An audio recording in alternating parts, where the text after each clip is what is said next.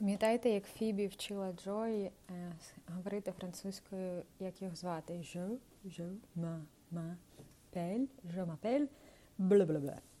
Так от, виявляється, є прийом, який дозволяє хакнути систему таким чином, щоб можна було довгі е, важкі слова е, вимовити легше. Треба, е, що називається їх задом наперед перевернути. Це називається backchain.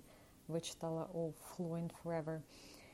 Е, повторюємо спочатку кінець слова, а потім нарощуємо його початок. Знала би я це перед тим, як е, намагалася вимовити entreteniamiento. Е, Кінець то, то легко. Miento, miento. Ні теж легко. Те ні miento. Норм. Потім додаємо тільки початок entre. Tenimiente. Entreteniamiento. Парадам. Для тих, хто вчить е, німецьку точно стане в нагоді. Backchain. Погугліть.